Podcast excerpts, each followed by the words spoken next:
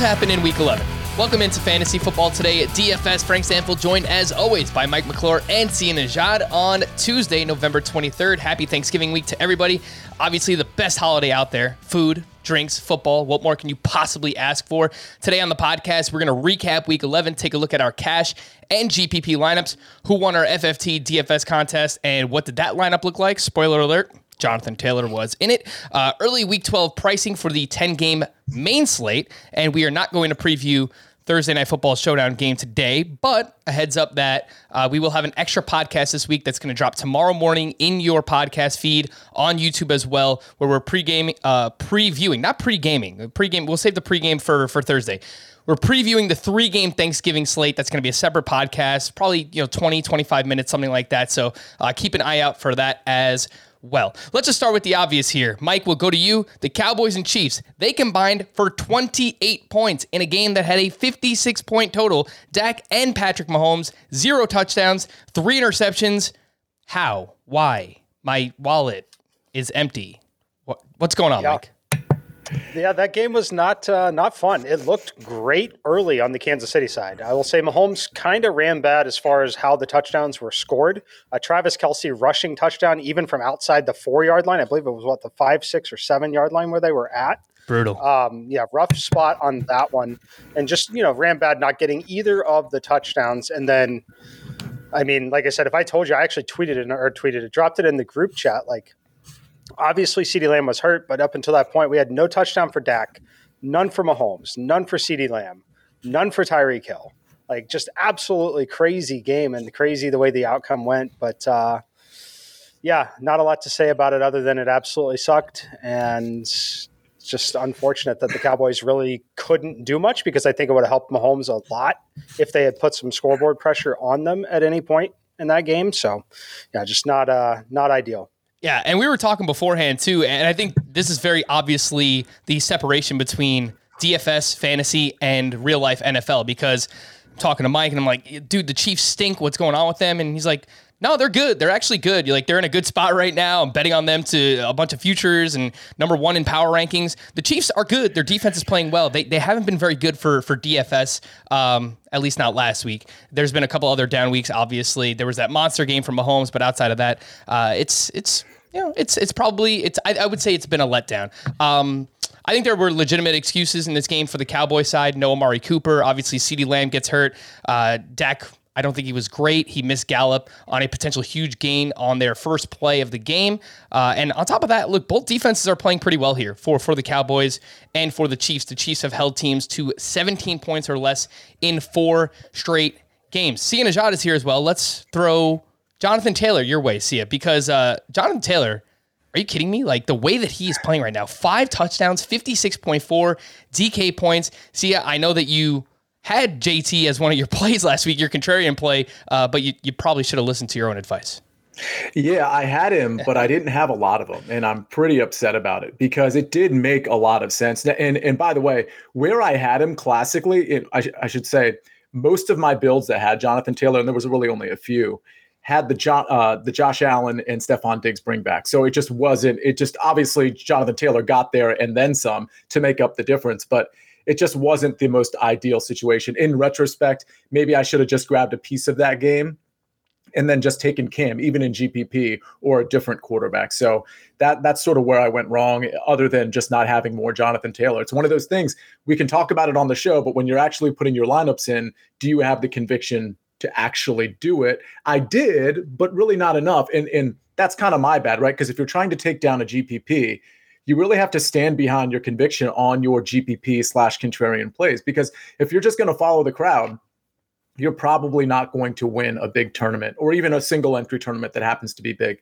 So yeah, I'm I'm really as as each touchdown was getting collected. now, mind you, I have Jonathan Taylor in my year long leagues. Almost, I have three big leagues. He's in two of them. So I was crushing it, but it was completely bittersweet because I really should have been crushing it on both ends of the spectrum.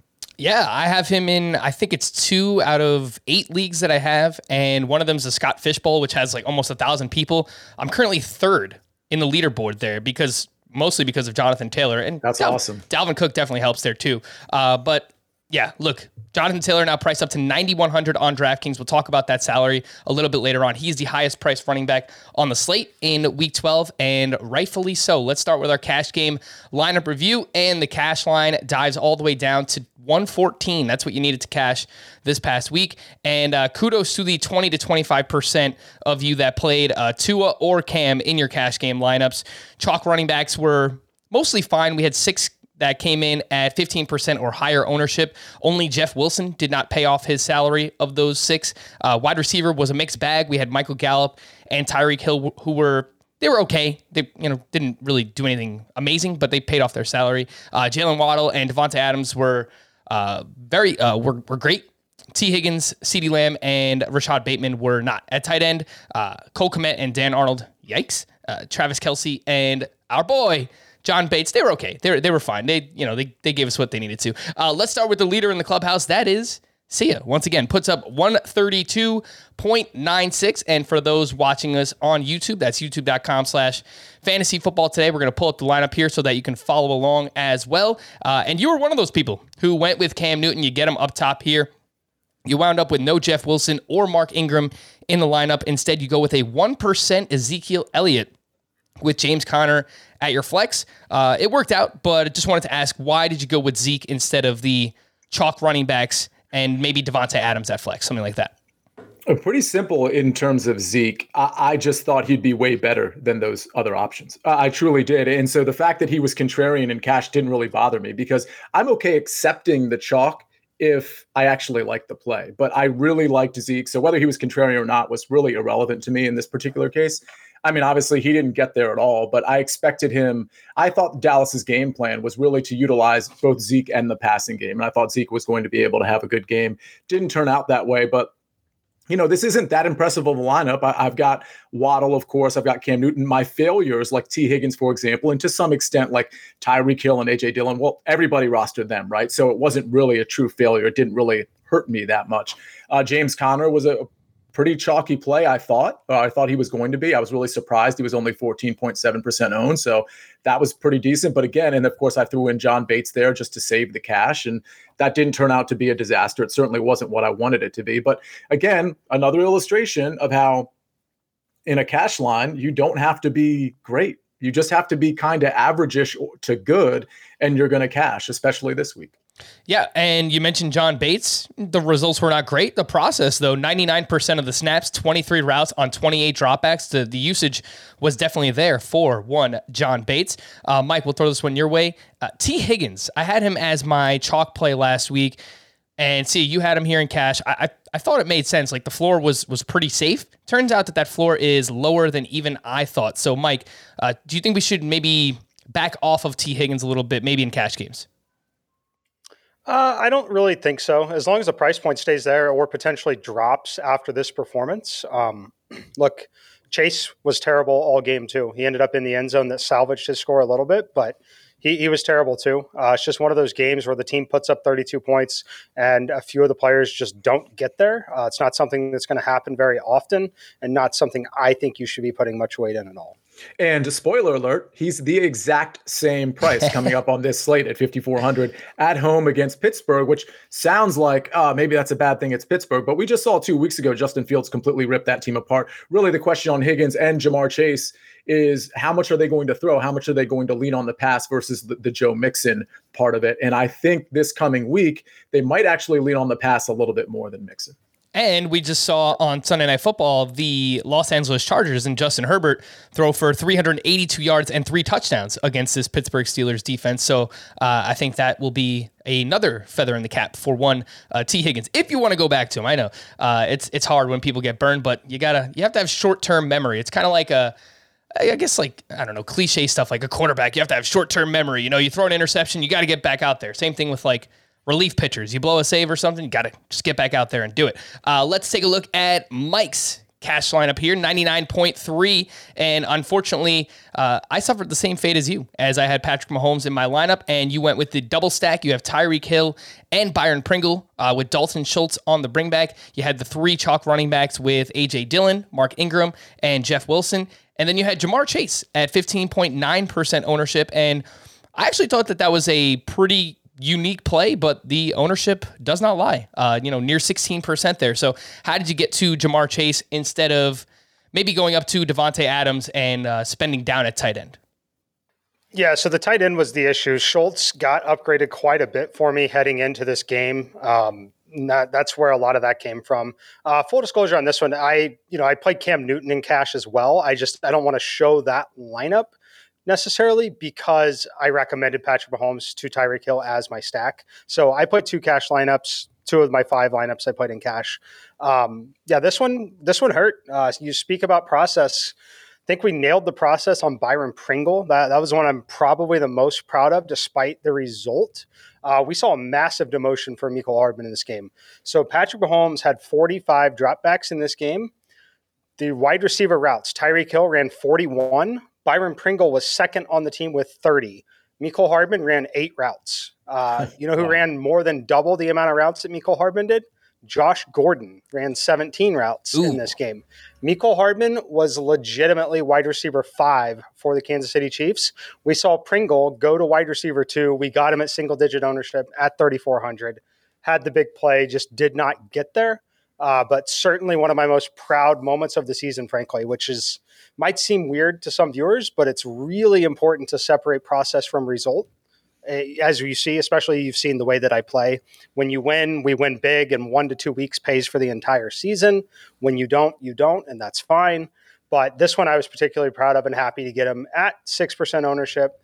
Very clearly wide receiver two in the offense. Um, and, you know, as far as Mahomes putting up nine, like I said, they just kind of ran bad at that point where he got the two rushing touchdowns, one from a tight end rushing. Um, just not stuff that typically is going to happen to him. And as far as Ja'Marr Chase, though, it's you know wasn't a conscious decision at all. Just total optimizer play um, by having Patrick Mahomes, Tyreek Hill, and those running backs in there. It uh, you know my model was high enough on Dalton Schultz that that's why we didn't have a punt tight end with Davante Adams.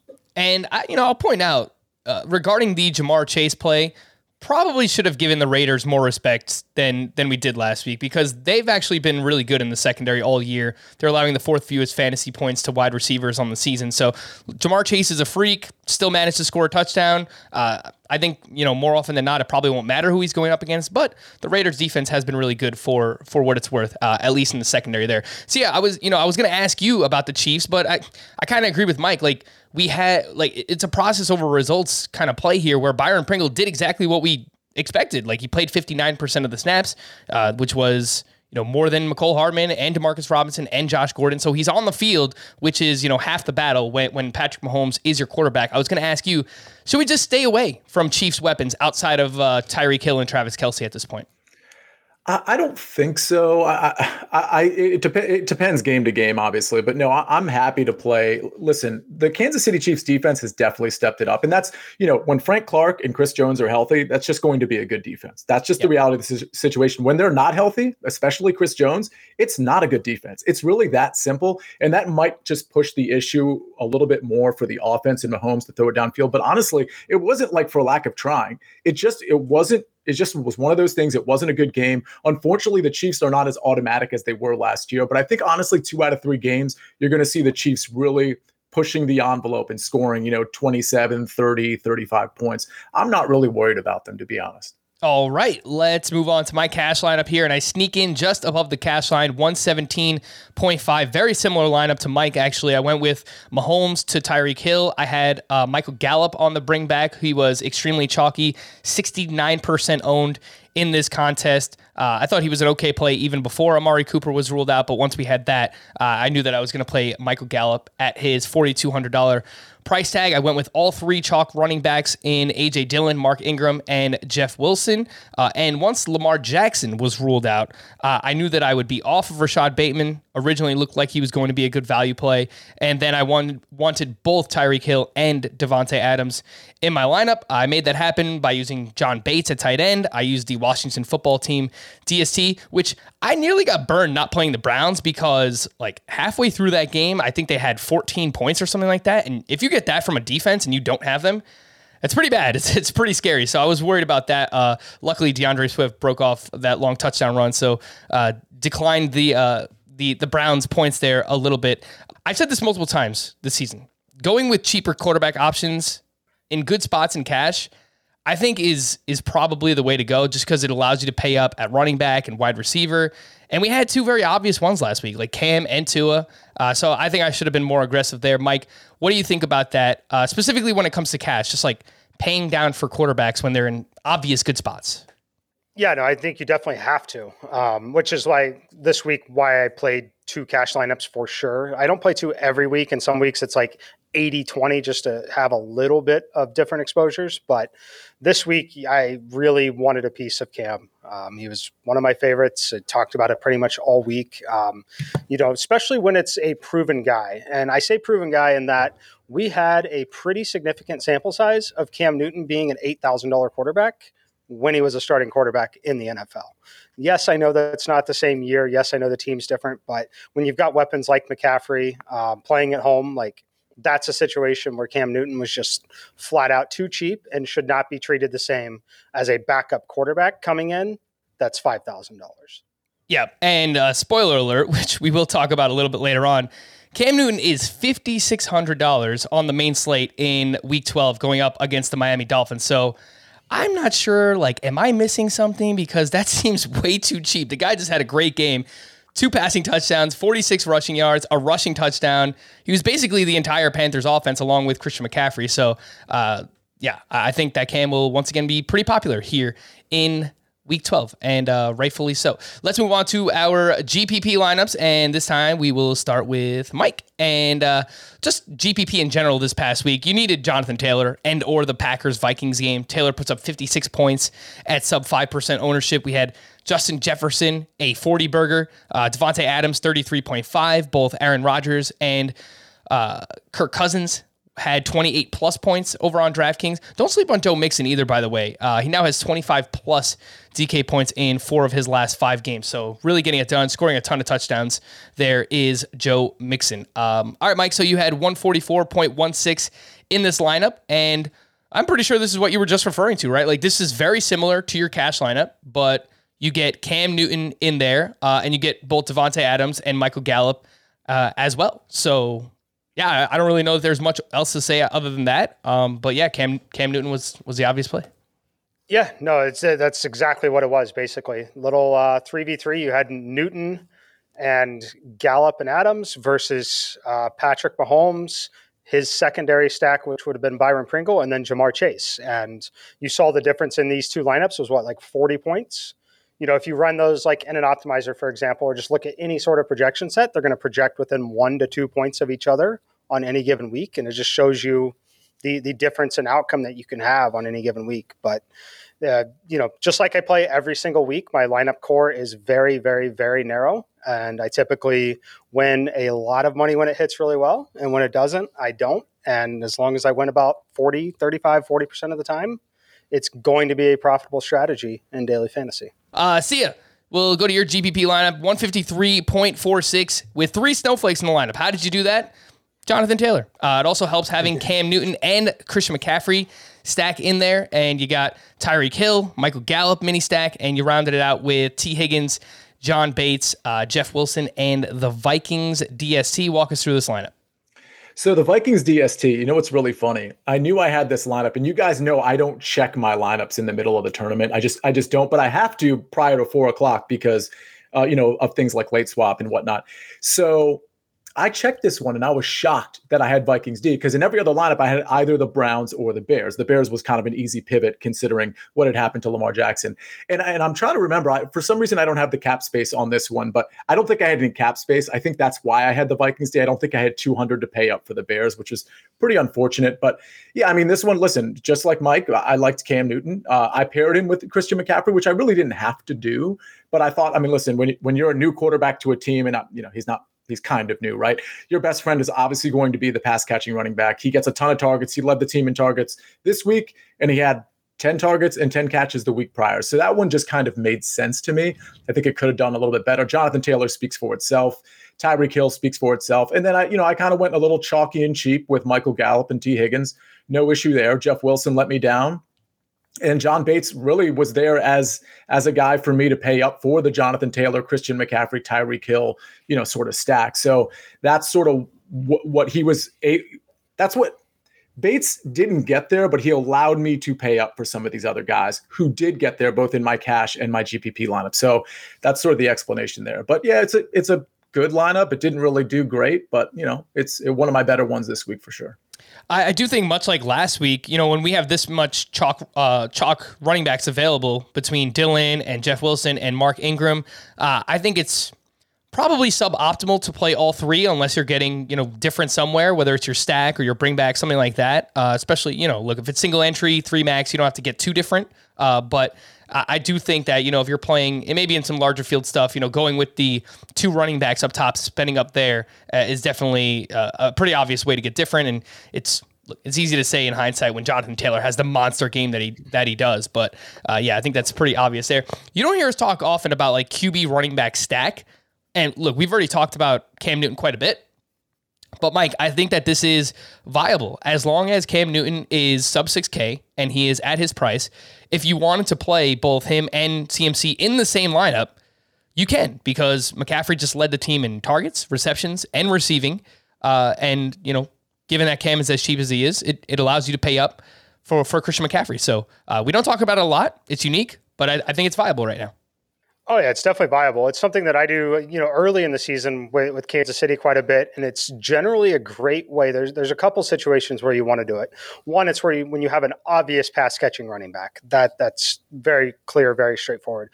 But the other situation when you want to do it is when you know that the field is going to be ultra heavy on one to two of that pass catcher's weapon, and the team is projected for say a team total of 30 or more points in a game, it's a really good hedge and a way to capitalize on fantasy points in that game. Uh, because in you know outside of defensive touchdowns or crazy things like tight ends running touchdowns in, essentially guaranteed to have exposure to every offensive touchdown. Uh, in that game by doing that. So it's definitely an interesting way to get, bring that ownership down as well. So, like you saw Christian McCaffrey in that lineup. What was he? like 24% owned or something. A good way to bring his collective ownership down is to play Cam Newton at 7%. Uh, yeah. You get drastically different by doing that. So, yeah, totally something I do very frequently and definitely recommend doing. Yeah. So, uh, yeah, McCaffrey was actually 18.5% ownership, and you get Cam Newton at 7%. So, uh, yeah, I think that that is a, a, nice catch there by you. GPP lineup for me, and uh, this one was not great. Um, it only put up 97.24. It's actually quite bad, but I, I, like the construction once again. I mean, I'm going to stick with it. I feel like I've said this, I don't know, a month in a row now, uh, where you know, GPP lineups don't come through, but overall, I do like the construction quite a bit. So I had Dak to Michael Gallup and CeeDee Lamb, uh, bring it back with Byron Pringle on the other side, uh, saving salary for uh, to go to Christian McCaffrey, uh, and then I also used the the Panthers defense. I had two of the three chalk running backs with AJ Dillon and Mark Ingram. Again, I, I didn't think it was optimal to to play uh, all three of them uh, in GPPs, but uh, yeah, I did that, and then I had Dallas Goedert at three percent ownership, and he goes five for sixty-two, and and down at the one, even though he like rolled over his defender, it looked like he, pro- he actually did score a touchdown. So you know that could have been a, a much bigger game for Dallas Goedert at just three percent ownership. Sia, what do you think about this uh, construction for GPP? You know what I can't stand? I feel like I feel like we should do on this show, particularly on Tuesdays, like a bad beat segment. I can't stand when a guy like Goedert looks like he might have gotten a touchdown and the coach doesn't want to review it. Instead, they, if you recall, they just kind of like quick snapped it because they were on the one yard line, and I think yeah. Jalen Hurts must have no. run that in. And of course, you know Jalen is going to get the credit for that either way because it should have been a passing touchdown for him. But I think Goedert got in there. So anyway. I think Goedert was, was a great play. I, I, listen, this lineup is great. There's nothing wrong with this lineup. Dillon should have had a, a, bigger game, or at least uh, you know everyone projected him to. And then the Dak double stack, I absolutely love. I, There's just no reason.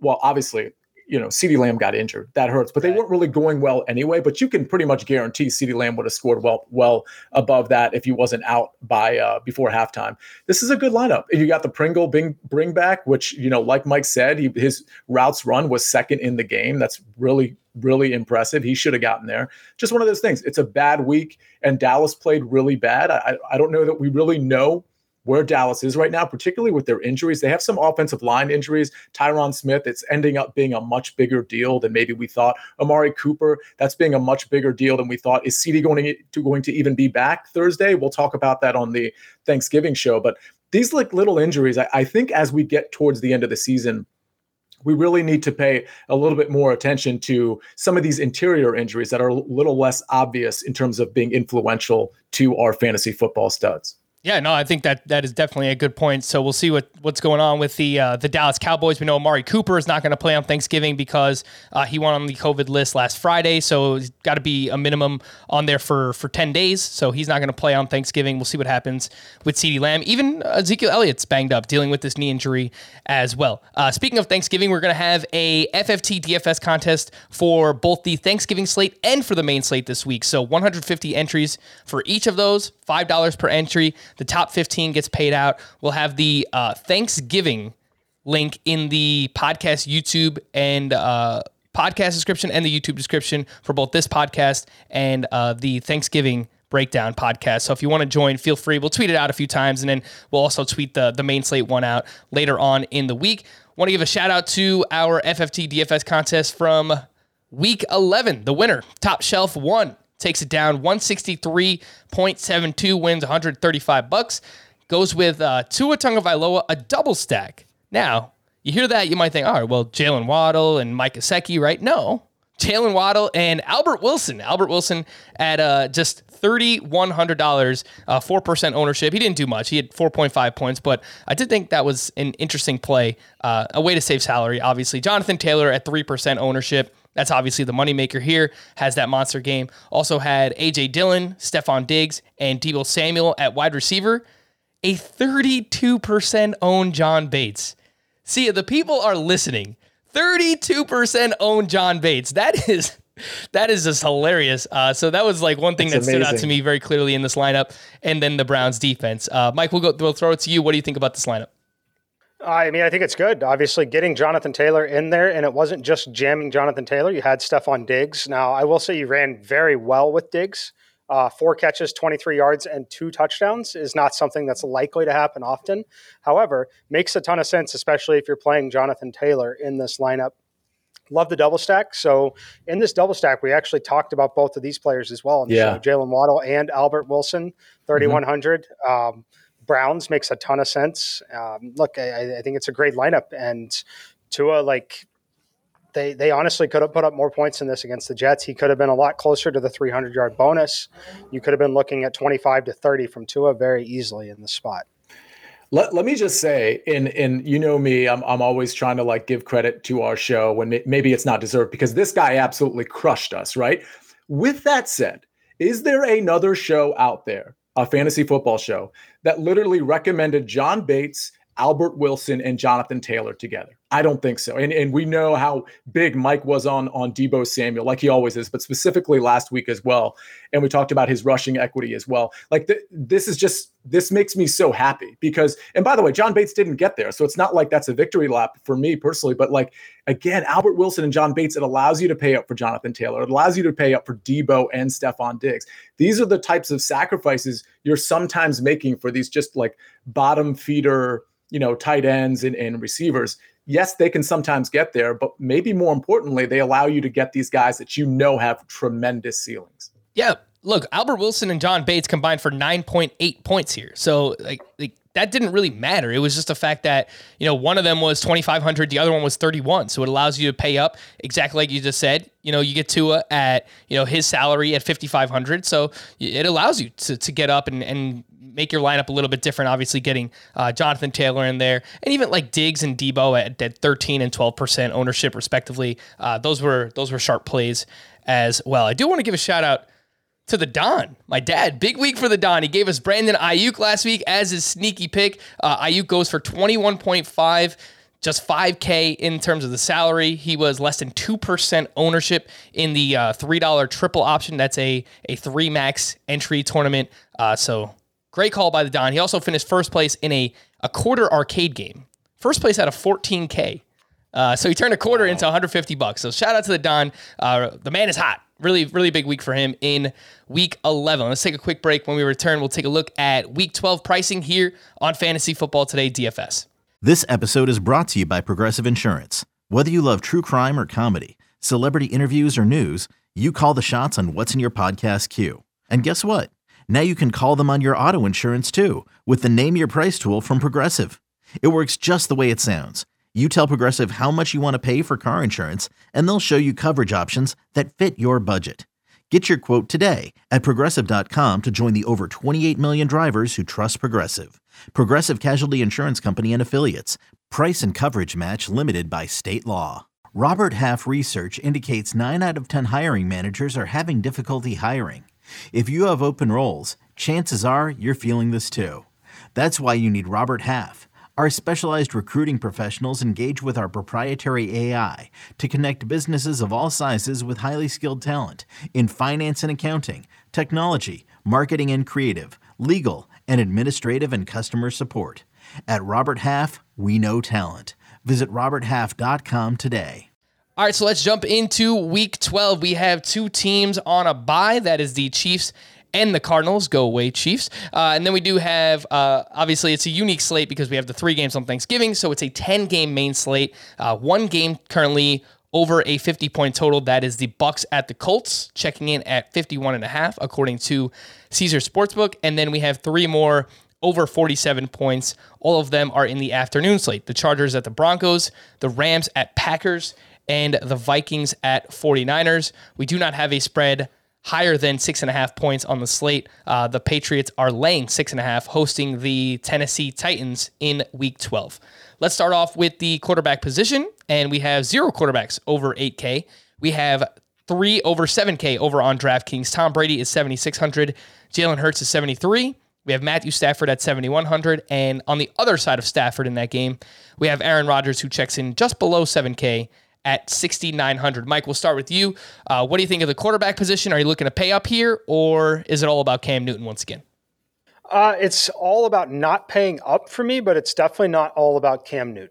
So I'm going to have some Tyrod Taylor this week. I like the mm. matchup against the Jets. I like that they're playing at home here. Uh, the price point is attractive, and there's not a ton of high ceiling quarterbacks on the slate.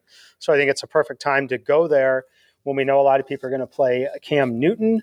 Uh, but also, I think you could look at Matt Ryan. Uh, I think it's an interesting spot for the Falcons against the Jaguars. That should be an, actually a very competitive game that could become a little high scoring. So for me, it's going to be paying down, and those are the three that I'm looking at right now. Um, of course, you've got that shootout or projected shootout with Aaron Rodgers, Matt Stafford, if you want to go that direction. But for me, it's going to be the mid range quarterback and get some weapons in that high scoring game. I think there are some like sneaky mid tier. I'll, I'll, mention Kirk Cousins is 6,300 at San Fran. Uh, Joe Burrow 6,200 versus the Pittsburgh Steelers. We mentioned that the Los Angeles Chargers and Justin Herbert were, were able to throw all over the Steelers last week. Carson Wentz, he's going up against Tampa Bay. He's 5,800. Obviously, they have a very good run defense. It's usually better when Vita Vea is there on the defensive line, but it kind of just feels like they are going to dare Carson Wentz to beat them, right? Like just throw the mm-hmm. house at Jonathan Taylor and see if Carson Wentz can actually do it. So, uh, Sia, what do you think about the quarterback position here? What do you think about some of those cheap options? We have Cam, we have Tyrod. Uh, Mike mentioned Matt Ryan. I think Carson Wentz is interesting as well. Yeah, I think Carson Wentz is really interesting. That that Tampa Bay D didn't get exposed thanks to Jason Garrett and Daniel Jones, but I certainly think it could by Frank Reich and Carson Wentz. So I think at 5,800, you're, you're looking at really good value and and very interesting stack possibilities. Again, you can stack Jonathan Taylor with Carson Wentz. He does catch passes now. Like that's a thing. You could potentially double stack him with Pittman or just stack him obviously with just Pittman. That we'll, we'll talk about that when we talk about the game by game breakdown. But I think there's very oh by the way, T.Y. Hilton is only 4K. So if you want to go there, can he get behind the Tampa Bay Bucs defense? Yeah, probably. So there's a lot of different ways you can stack and or double stack this game. Uh, I really like Carson Wentz. I really agree with Tyrod and Cam. I like Tyrod as a pivot off Cam. I think Tyrod will be. I don't think it'll be popular. I wonder what his price diff, uh, ownership difference will be with Cam.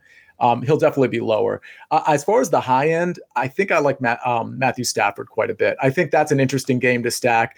Uh, Rams coming off a bye. Obviously, Stafford with Cooper Kupp. you bring him back with Davante Adams. You're going to have to find value in other spots, but I think that's an interesting one. You know, the total in that game is pretty interesting right now 47 and a half for the Rams and Packers. Uh, I know that both teams have played pretty solid defense so far this season, but uh, it was actually a little bit surprising for me. Um, could potentially be a shootout there between Rodgers and Matt Stafford. I'll just mention Tom Brady again. He's 7,600. The Colts defense obviously could be had through the air. Uh, that game obviously has shootout potential too. So if you wanted to do something like Brady with Godwin and Rob Gronkowski, who mm-hmm. I think I'm I'm going to be on a I do like Gronk as of now. Bring it back with like a Pittman or Jonathan Taylor. Uh, I think that that is um, an interesting stack possibility here in week 12. Let's move on to the running back position. We have two running backs at 9K or higher. We're not used to saying that number, 9K or higher. That's Jonathan Taylor, 9,100 going up against Tampa Bay. We have CMC at 9K at the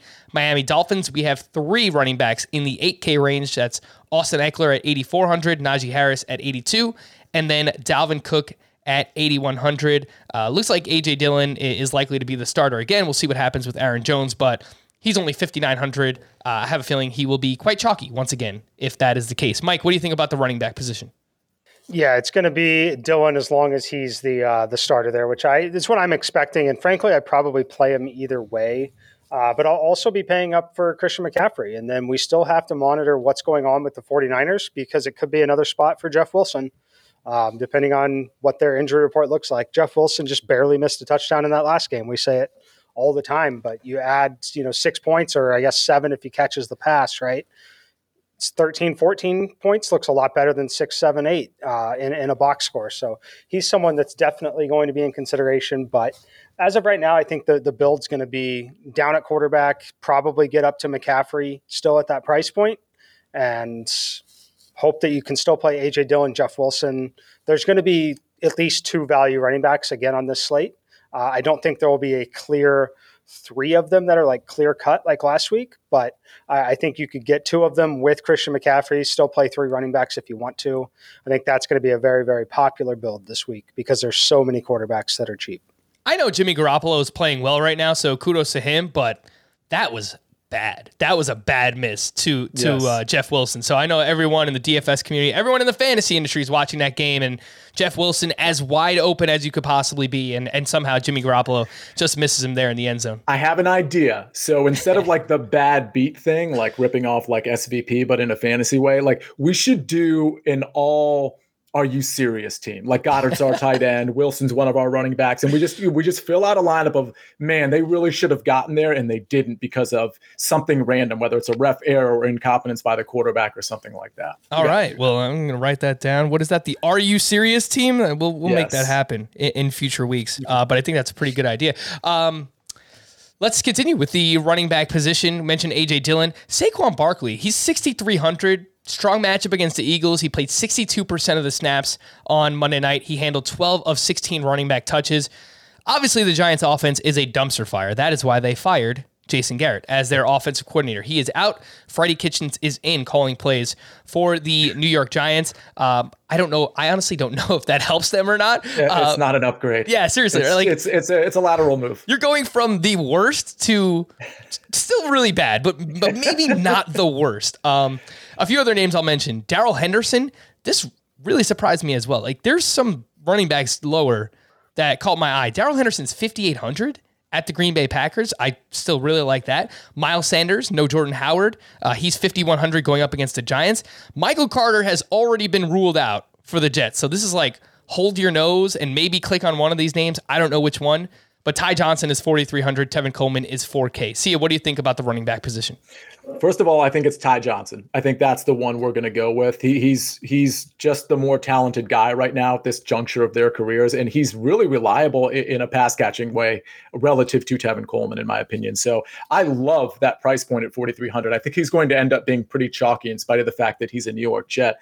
Um, you mentioned a lot of the guys that I like. So did Mike. Uh, Christian McCaffrey, I'm definitely going to be playing again this week. Uh, AJ Dillon, yeah, Aaron Jones is not going to be back. So AJ Dillon, uh, James Robinson is interesting. I think think most people are just off anything Jacksonville.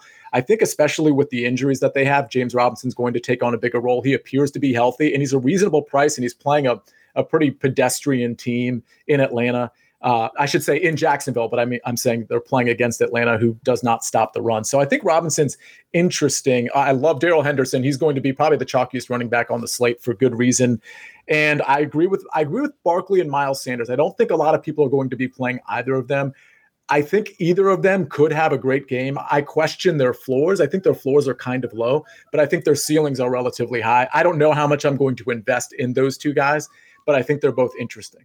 I think the early, this is me talking things out um, out loud, but it's Tuesday. I think the early cash build is looking like you spend down at quarterback you get two of AJ Dillon, Darrell Henderson, and then you probably get Christian McCaffrey in at the flex or whatever, whatever running back you want to throw in at the flex. But that's just like my early lean here uh, in cash mm-hmm. at this point in the week. Wide receiver, the highest priced player on the slate is Cooper Kupp. So uh, where does he fit into everything? He is ninety six hundred dollars. That is a massive, massive price tag, and rightfully so. Uh, Cooper Kupp has been amazing. He's he's been game script proof, GSP, what you like to call it, See, Uh, Cooper Kupp is that player. We have two more over 8K. That's Davante Adams at 8,600, Justin Jefferson at three uh, 8,300. We have Deebo Samuel checks in just below 8K at 7,900. Mike, what do you think of the highest priced wide receivers here? What do we do with Cooper Kupp? Cooper Kupp's going to be interesting. Uh, you know, on the Sportsline early edge shows, I talked a lot about how the Dallas Cowboys struggle outdoors, not playing in domes away from home. I'm very curious to see if the Rams and if that'll be an issue for them because they don't face these situations often. This is one of the worst places to go play if you're not used to it. Being on the road at Green Bay, now the elevated price tag. Um, you know, the question is going to come down to would you rather invest in Christian McCaffrey or Cooper Kupp? Because that that's really where you're going to be. I don't think you're going to play both of them. You might, but I don't think you're going to pay thousand dollars more for Cooper Kupp than say Davante Adams in that same game, most likely. Um, so I'm probably going to end up being off Cooper Kupp if he's garnering any ownership at all, and I suspect that he will just because there are so many cheap quarterbacks on the slate.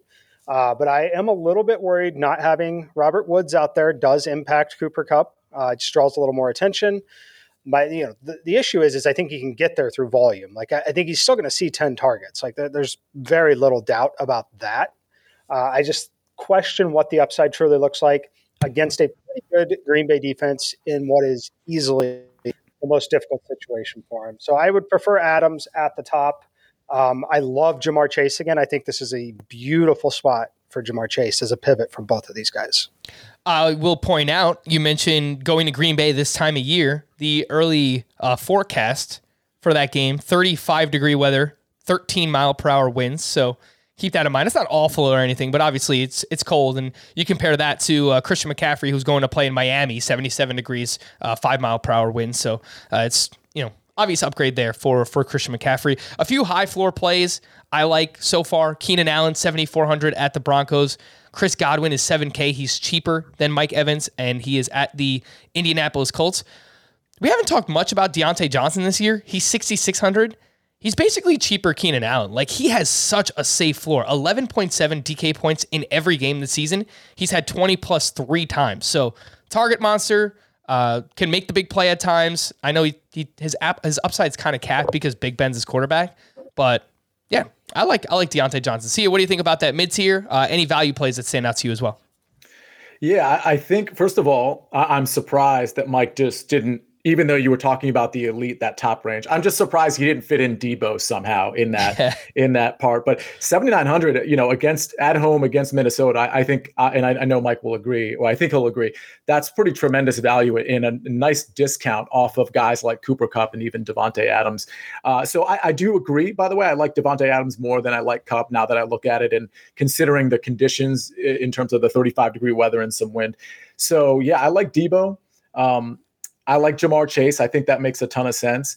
Uh, as we go down, I, I like some value plays. Um, Kadarius Toney, Brandon Aiyuk in the low 5K range. Again, if you're looking at guys who are probably going to get targets, especially Kadarius Toney, um, I, I, think it's a good price there. I mentioned T.Y. Hilton at a flat 4K. And if you really want to get crazy, and I know it's Jacksonville, but you know, everybody's getting injured. And Laviska Shenault, like, is there going to be a time where he's actually going to get volume? If there was, it would probably be here.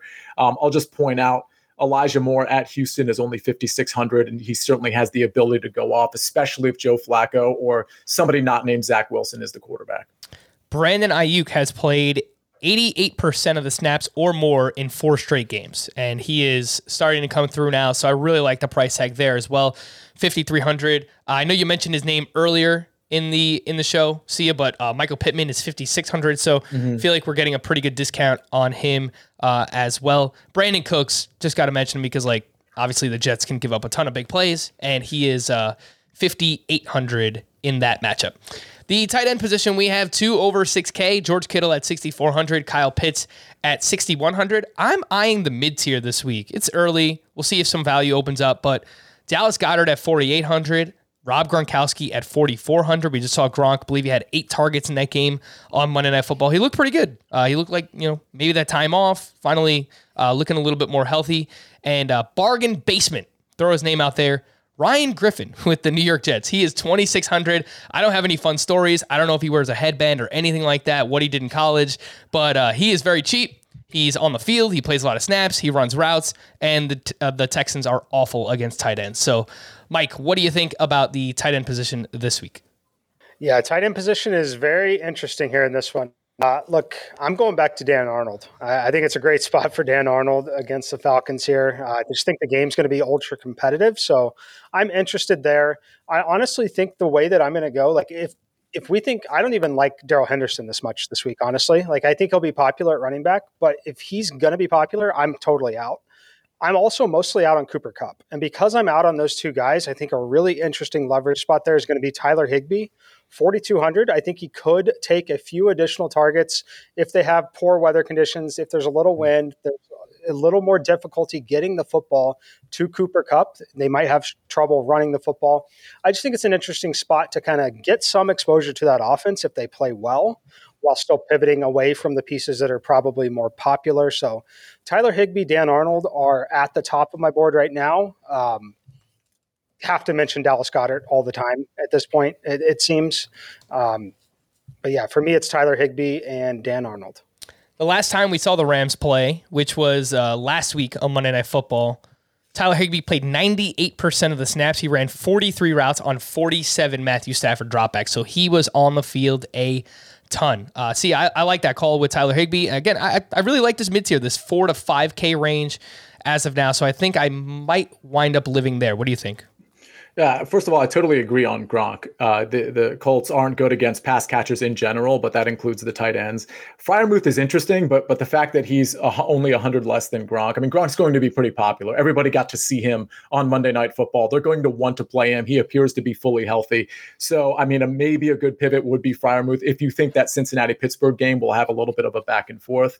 Um, I, I think from a punt standpoint, the only other guy I even want to mention right now is Jared Cook at 3,000. They play at Denver. Cook didn't really have the greatest game against Pittsburgh. He had a couple drops, a couple opportunities that were missed. At 3,000, though, Denver's good against the tight end, but I just think that's a really, really good price, and he doesn't need much to get there for you. And it's also cheap exposure to a potentially really good offense, right? Like we've seen some breakout games from the Chargers offense uh, this season. Mike, you had another take at tight end? Yeah, so at tight end, um, look, if Akins is inactive for the Houston Texans, Pharaoh Brown is 2,800. I would only recommend this if you're considering Tyrod Taylor and you're not planning to stack him with Brandin Cooks, who has struggled a bit in recent weeks. Uh, I think it's an interesting way to, one, get different. But two, you're getting a quarterback to one of his weapons that could theoretically be used in the red zone for about as cheap as you possibly can as a $5,300 quarterback paired with a $2,800 tight end. Uh, and if you do that, that's going to allow you to go get McCaffrey, Adams if you want to, Kupp if you want to, uh, Ja'Marr Chase, Deebo Samuel, whoever it may be. So that's a path that I'd like you to consider this week if you're playing Tyrod Taylor, like I will be. One other value tight end, just real quick. He really doesn't get the targets. His last four games, it's been 2 3, 2 2. He's caught all of his targets, though, which is interesting and which may be building confidence with Aaron Rodgers. He happened to get a touchdown last week it's it's Josiah DeGuara. So again, you're looking at you're looking at saving money, right? Just like the, the John Bates thing. He's only 2600, virtually the same price as uh, the tight end Mike just discussed in Pharaoh Brown and and John Bates 2500. Again, you, you use these guys because they have some potential, but also because they allow you to pay up in other places. Yep. Pharaoh Brown, by the way, played 84% of the snaps last week for the Texans, and he ran 18 routes compared to uh, 12 for Brevin Jordan. So the the Texans really run everything by committee outside of like Brandin Cooks. He's just on the field all the time and sees a ton of targets. But yeah, Pharaoh Brown, if you're just looking at which tight end is on the field more, it, it is him uh, between him and Brevin Jordan. We're going to wrap there. Uh, reminder, we're not going to talk about the Thursday night football showdown slate here. We're going to have a separate podcast where we talk about all three of the Thanksgiving Day games, a little bit Saints and Bills for the showdown slate there as well. So you can catch that podcast for Sia and Mike. I am Frank. Thank you all for listening and watching Fantasy Football Today DFS. We'll be back again tomorrow. We will see you then.